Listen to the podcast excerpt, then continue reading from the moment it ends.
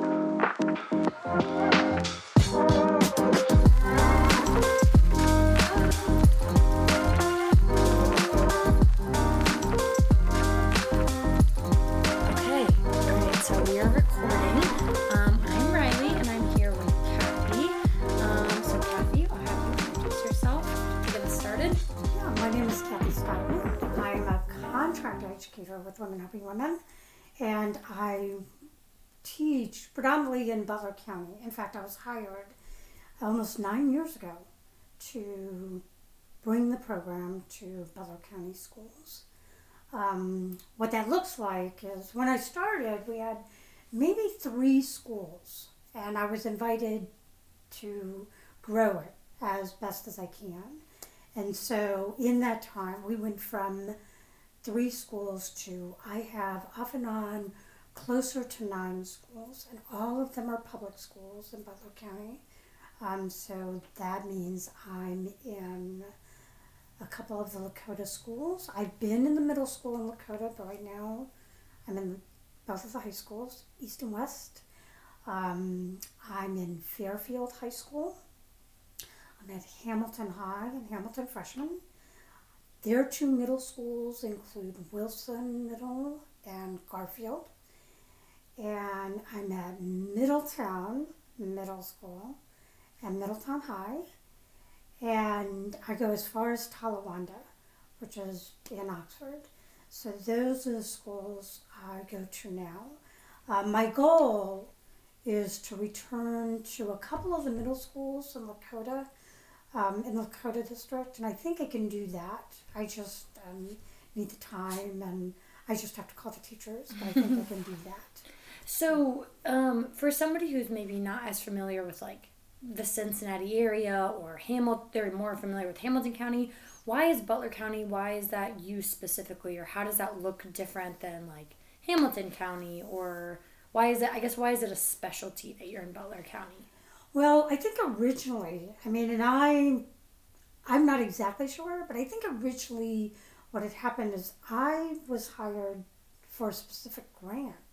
Okay, the yeah. money was coming from Butler County, so someone in Butler County wanted us there. Okay, so interesting. the funds for my contract came. That those were the specs. It's Mhm. like we weren't in Butler County. Um, how it's different from Hamilton County to me, the way I see it, is that um, there's more. Um, I mean, again, it's all public schools, so Mhm. I have. I'm not in any private schools in Butler County. Not that there aren't any. I just have not expanded. to um, reach them. And um, I think because I was tasked to do it, it seemed to be, I mean, the way I approached it, I was like, I'm just going to go find schools in Butler County. Mm-hmm. And I just went down the list and I just called Yeah. as many teachers as I could, health teachers as I could, Mm-hmm. and whoever said yes, come see me, that's where I'm at. And I've I've been able to grow and establish relationships with all of these teachers, and as I was able to do that with one, you know, another teacher, and I think this may happen in Hamilton County too. One hears about the program and says, "Hey, Right. you know, we hear you're there, so can you come here?" Mm-hmm. So Yeah. so that's kind of how it looks. And right now, we just, um, I think the goal is just be in as many schools as we can. Right. Yeah. So, Are there any specific or different challenges that you face in Butler County, or would you say, like, with talking to the Hamilton County educators, it's pretty much the same, or is there anything different that you deal with out there? yeah, I, I think the challenges are very, very similar as far as students, um, what their needs are Right. every year. I think the only difference for me um, is I just know these teachers. I've known them for a long time, um, for the whole time I've been working, and so it's it's easy to create a rapport with students Mm-hmm. because the teachers know me, Right. And so I think they tell them about me before I That's walk in. awesome. So when I go in, it's it's easy. I don't have to, you know, it's not a big learning curve. Right. You're not trying to get to know the teachers and the students at the same time. You can Right. kind of focus on what you're doing. That's really cool. Right. They I know what they need, and they know to tell me exactly what they need. Yeah. So they know exactly what I need to know, Right. and because they're somewhat familiar with with the curriculum, and they know Mhm. what to expect. They know some of the activities. They know okay, this is going to work, or this is not going to work, or Mhm. let's let's talk about this some more. So, for example, um, a couple of years ago in Fairfield, in particular, they they've always had a really big Spanish-speaking student body, Right. and so a few years ago, the teacher said, you know, it would be really helpful if your student packet was in Spanish. So a couple of years ago, we did that. Yeah. I think it was last year Yeah. we did that and it's been really helpful for these students and she is since she's grateful for that lakota's excited about that because they Mhm. have the same um, number of they have a lot of students who speak spanish and um, now i'm getting requests to um, try to get our videos translated into Oh, Spanish for the same reason. And um, so that's just something to work on to try to re- record them Right. with Spanish subtitles, which Right. I think is is doable. Mm-hmm. We just have to sit there and do it. So so it's those things that the teachers in Butler County they are really good about saying, look, this worked, this did not work Yeah. and they're you know because we've been working together for a long time so and i value what they tell me and i bring it to our team and um, there have been a couple of things that Yeah. we've had teachers say they've implemented implemented certain tools and we're like wow this really works and so we'll try to make it work That's And great. yeah And it's great that they feel comfortable enough to, to bring those issues to you and you guys can work together. That's really amazing. right right Well, one of the really big reasons that I wanted to sit down and talk with you um, is because you have been here for a really long time. You have been here for nine years, right? yeah. Yeah. So I wanted to, to kind of hear how how you have seen the program change over time, and it, it, even if you want to talk, walk us through like what your first year looked like versus what you know what what your involvement or what the program specifically looks like now, and we're talking about the Prevent and Empower program that we run. Maybe I should you know be specific about that. That's the five day program that we run in, in different schools around Cincinnati. Um, so, what did your first year look like with the team? Right. Well, when I started, I actually started as a volunteer where I would um, co facilitate with a full time staff person. And so what I was asked to do then was if I was going to volunteer, volunteer for the whole week since we were there for five days, or for at least the whole program. Mm-hmm. Because when I started, we offered a couple of different options to the schools. We they could either have us there for three days, Mm-hmm. five days, or up to ten days. Wow. So it depended on what the school could do. It's usually it's and it still does. It depends on the the teacher's schedule and what they can do and what they really want for their students. So there were times then when I would choose to do a three day program Mm-hmm. with someone, um, five day, and then the 10 day I did a couple of times. Um, and so our curriculum would change according to that, according to what the schools needed. And then I, I wish I can tell you exactly what year it happened, but there was one year when we decided okay, five days is best practice. Right. So three days is not enough. Ten days we can do it, we have it, but it's not necessary. Mm-hmm. We can cover it in five days. And so I think that may have been, wow, that may have been probably even my third, after my third year. Wow. My first year I was volunteer. Then after that I got the contract. So my second year teaching, um, we decided okay it's going to be five days. Wow. So we're going to do five days, and um, and even that that evolved. Mhm. The, the materials that we used, the um, the schedule, how the how each lesson was going to drop, changed from Mhm. year to year, and all of that. A, lot of it was based on um, Green Dot and other curriculum, but then based we would also base um, some of any changes we made. Mm-hmm. Again, goes back to what the what the teachers asked for, Right. what the students asked for in their surveys Right. what they want to hear, what they want to know more of. You know, questions that they would ask me personally Right. that just just didn't seem clear.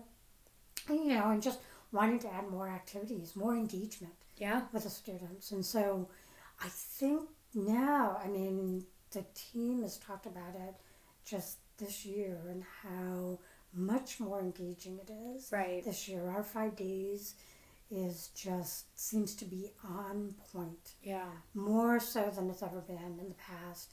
And I'm hearing it from students. Mm-hmm. I'm already hearing it from teachers. They Right. love it. Um, they love that we have activities every day um, and that it's not so lecture heavy. Right. And I, in fact, just last week, a student come up to me from Lakota West say, you know what?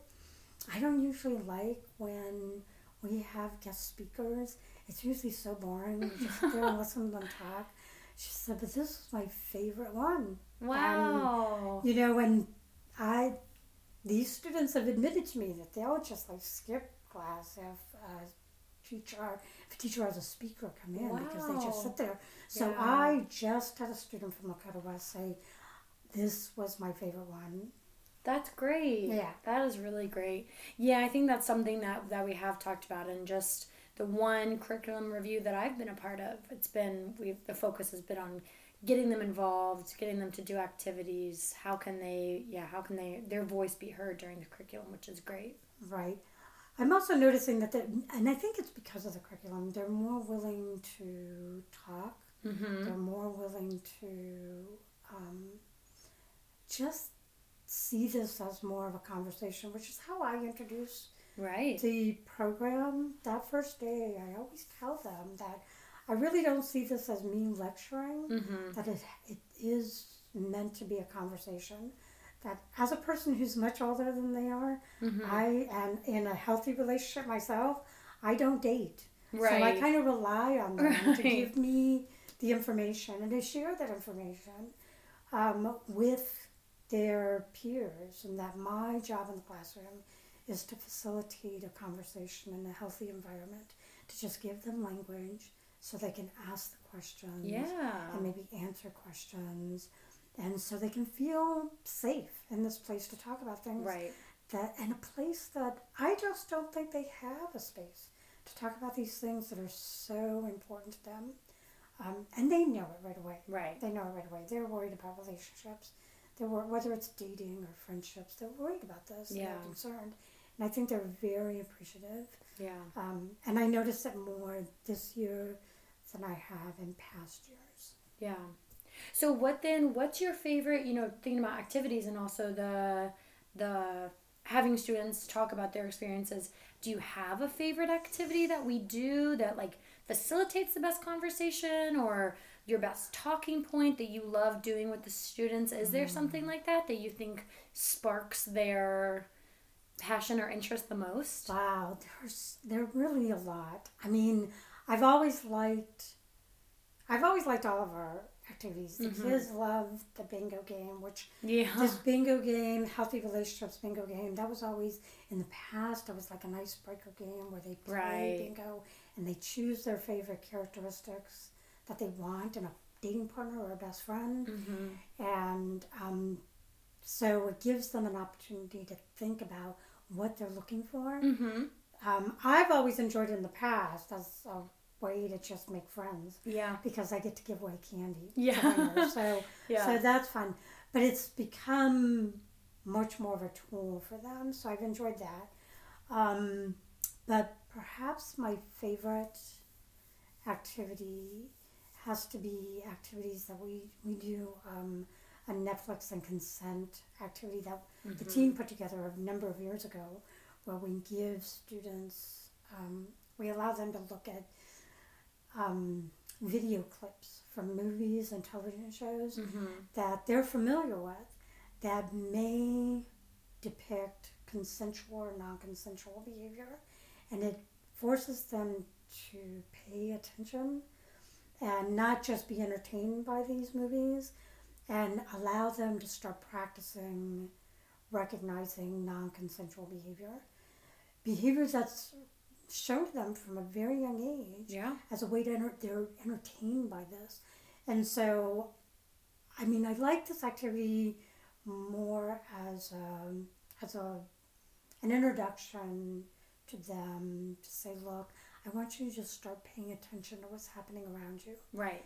i want you to pay attention and i'm not calling any of these movies bad or good or any of them better or not or, or worse but as you go to movies, as you watch videos, as you as you play video games, as you pay attention, as you scroll through TikTok or Instagram, I want you to just pay attention to what's being presented to you as an example of a relationship. And now that you know Mhm. what consensual behavior looks like, now you can be much more critical and you can be critical thinkers. Mhm. And if you can do that while watching a television show or a movie, you're better equipped to do that while you're in the relationship.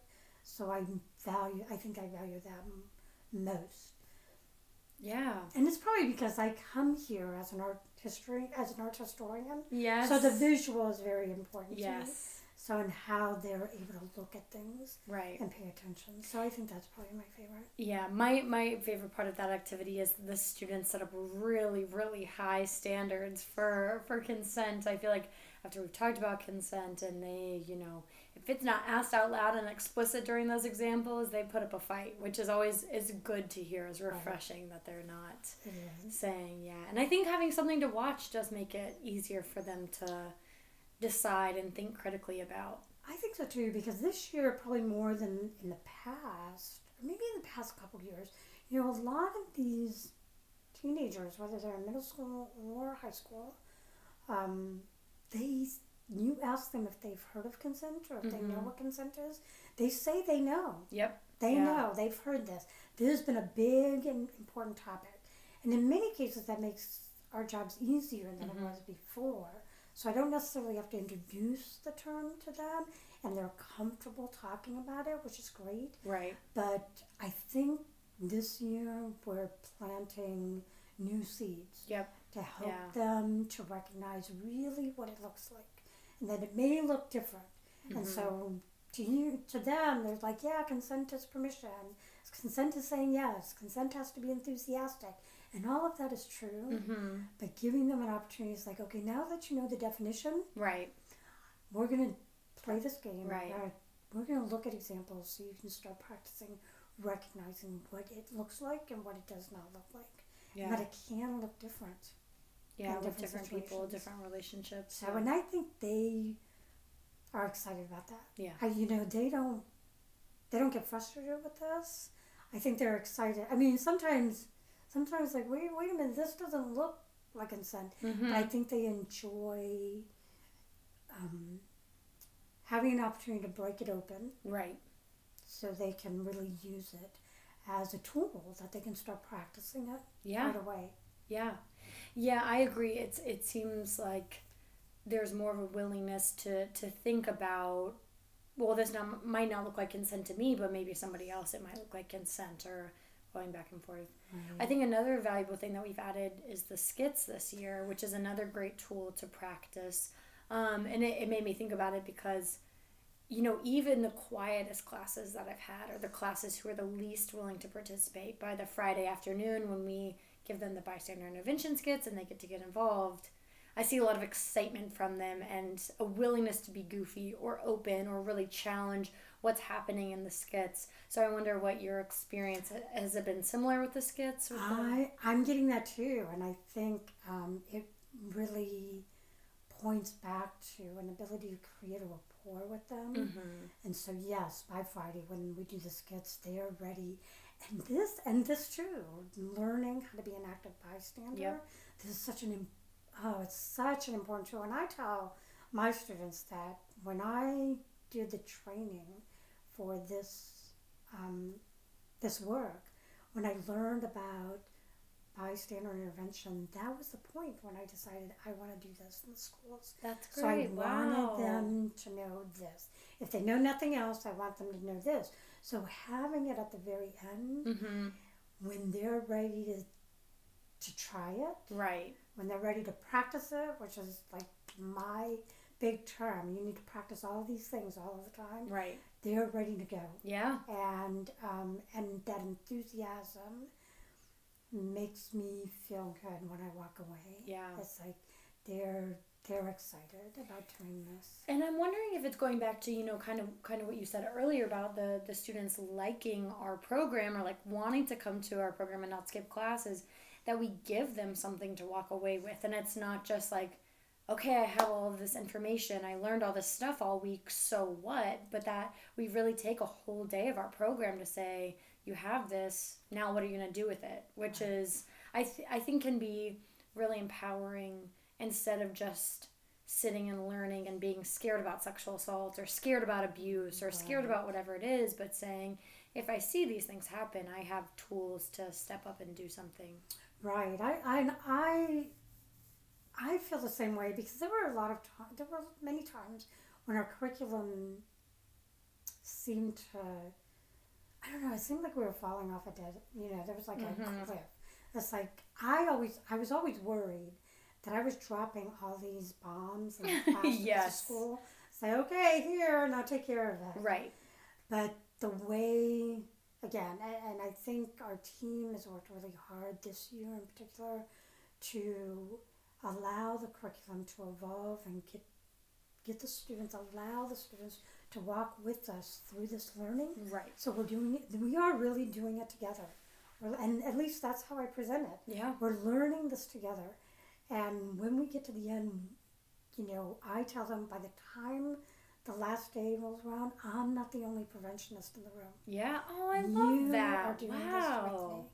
And so when I walk away, Mm-hmm. you are able to do this, and that's my goal. Wow, That's I love goal. that. Yeah. Just tell them that now you are a preventionist. Right.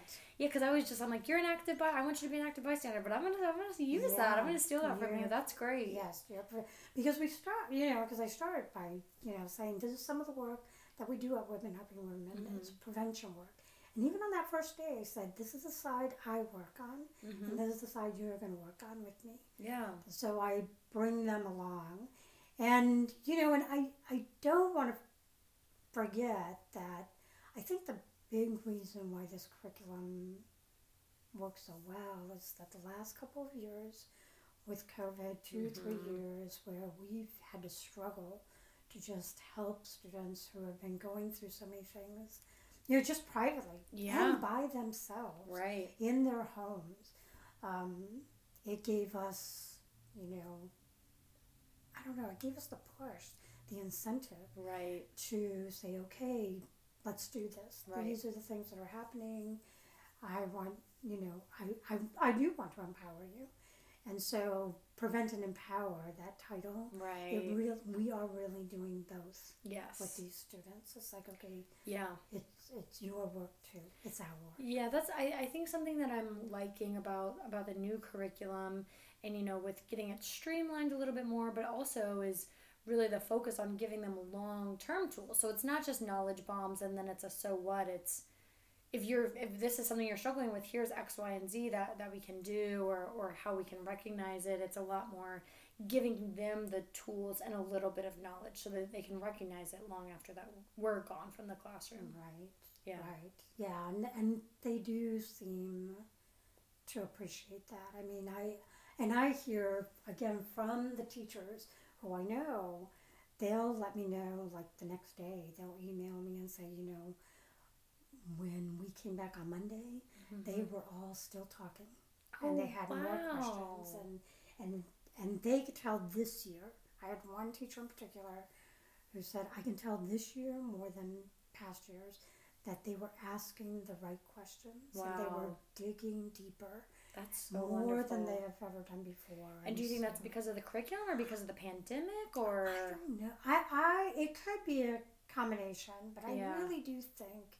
I mean, I do attribute this to the curriculum that um, they feel comfortable talking about it.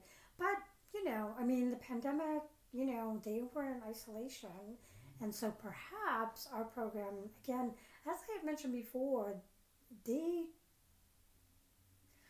I don't know any other place where they have an opportunity to talk about these Right. things that are important. It's in the health classes. Mhm. And the health classes are already, for many students, very safe places. right? You know, if any classes that are taught in school, this is a place where they get to talk about themselves, Right. their health. And, Yeah. and so it may be, you know, they can finally talk to someone about what's been going on. Yeah. You know, That's kind of something I'm thinking about as as you're saying everything, you know, they already know about consent or they're more willing to talk about it or um, you know, di- different things. Have you seen as you've taught over the years as these become like bigger national conversations? Do you feel like that trickles into the classroom or do you just think it's, you know, our, our curriculum or do you do you feel a change like it, maybe is there less resistance to talking about these issues now than when you started 9 years ago? I think absolutely that because there is a national conversation, and I really don't think it's because I'm, you know, I, I've been doing this for a long time. Mm-hmm. But the truth is, Me Too, the Me Right. Too Yeah. brought this out where people are more willing to talk about this. Mm-hmm. Um, they, and I, and I'm seeing it in the classroom, and not and not just in high school. Middle school students are ready to talk about this. Yeah. They want to talk about this, and um, and I do think it has a lot to do with, you know, young people are this is what they're talking about. They're talking about their relationships, and they're talking about Right. because I mean, these are students I've many of them. I, when I go in Monday, I've never talked to them before, Right. and they know they have this language, and they know Yeah. what they want to talk about.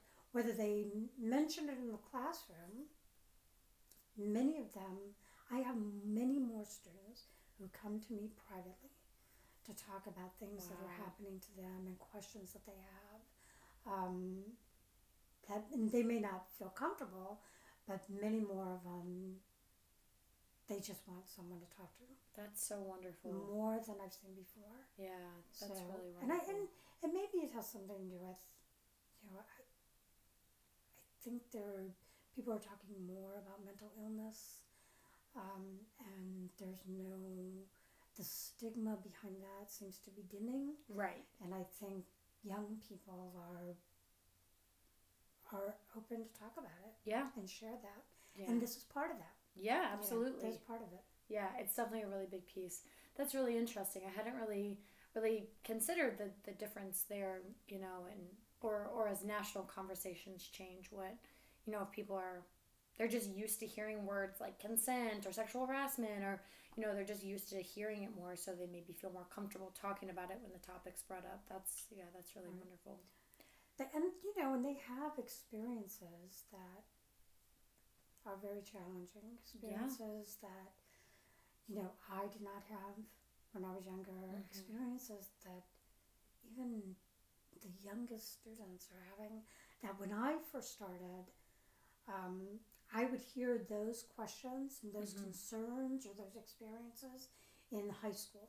Right. And now I'm hearing those questions in middle school. Right. Kids are getting older young, or faster. Right. They're yeah. maturing faster. And so, which often, I mean, has me asking, is there a way to create a curriculum where we started earlier? Right and how what would that look like? Right. I don't. I have no idea yeah. what that would look like, but it's very clear that um,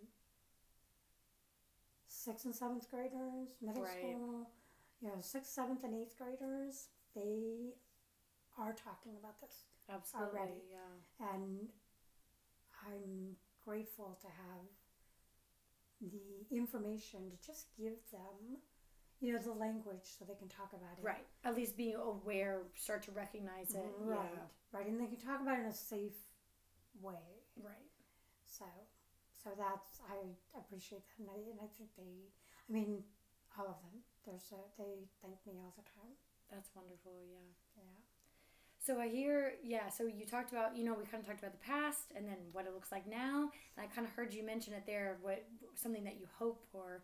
What what would be like your biggest hope or goal for the program in the next, you know, year or 5 years or like what would be your big goal or wish for the program as it grows and changes? Um, um some of my big goals besides going like trying to go into the upper grades in primary school I, some of my goals have always included having a program for parents. Mm, yeah. I just think because sometimes in some of these schools we get parents who push back. Yep. And they're concerned because we are talking about all all relationships, all yep. types of relationships, and so I've had parents in the past um, they're concerned about how we're talking to their kids about this. Right. Because they're just not familiar, because they have not had the opportunity to have this conversation. Right. When they were growing up. Right. And I include me. Yeah. You know, in fact, and something people. I didn't mention is the reason I started doing this work really points to my own children. Yeah. I had decided I wanted to learn about this as soon as my oldest turned 12. Wow. When she turned 12, it occurred to me that I was not going to be able to set up and determine her play dates. I was not going to be able to pick her friends. Wow. I was not going to be yeah. know the parents of her friends that she was going to be doing this mm-hmm. on her own, and it made me nervous. And so, as a parent, I decided I was going to find out what can I do to empower her to have healthy relationships. Of course, I didn't have that language, right? But I wanted to. It's like how how can I feel okay mm-hmm. that she's making friends that I don't know? Right. That's what I wanted to be able to do because I didn't want to keep her at home all of the time, just to keep her safe. Which that's I think that's what my parents tried to do. right. But that's a different story.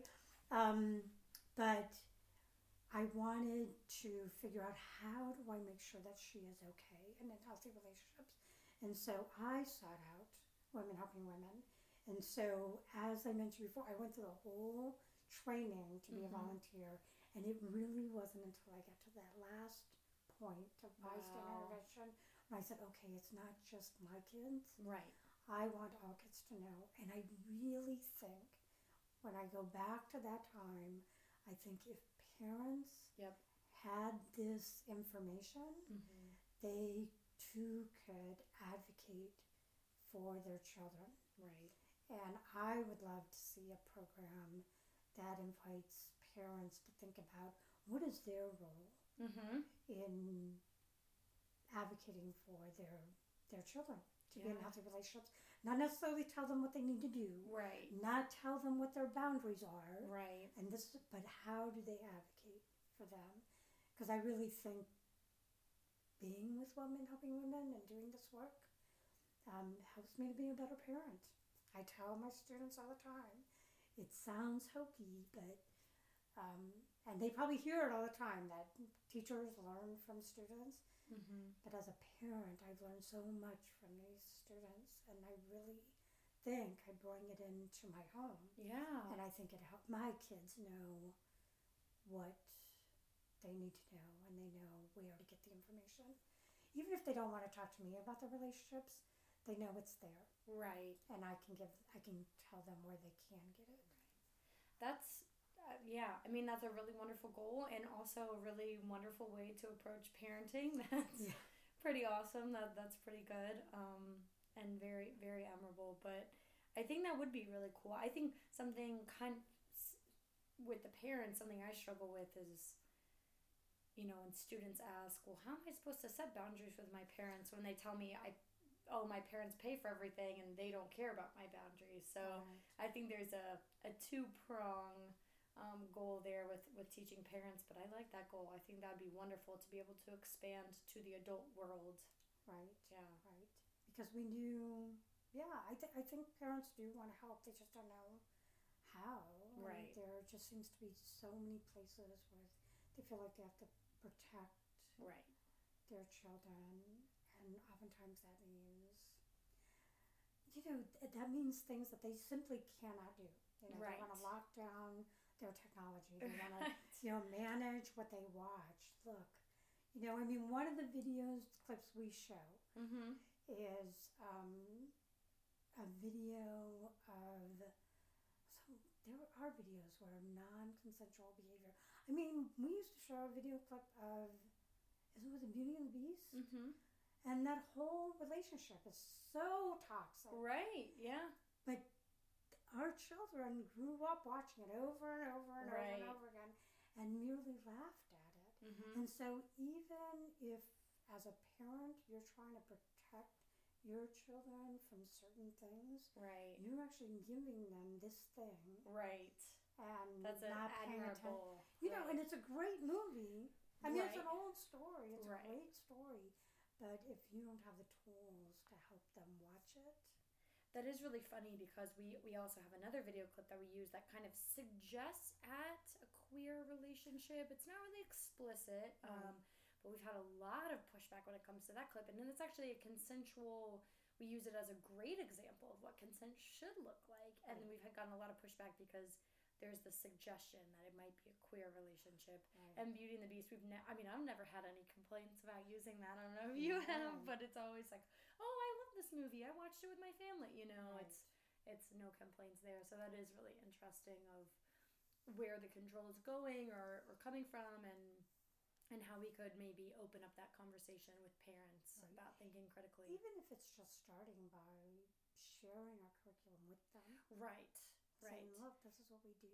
And I think that's part of it is the, the anxiety. There's so much anxiety around being a parent and what information they're consuming and being really fully transparent because we are not doing anything bad or Right, pushing agendas or right, anything like that. It's just information.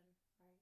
And so I often wonder if there are like different, you know, avenues where we can go there, like, like go to parent teacher, what is it, the PT, Oh, yeah, the PTO and- meetings and stuff. and say, hey, can you have us come in? That's wonderful. we can yeah. we can talk to your parents and let let them know the kind of thing that we're doing, Right. or give you tools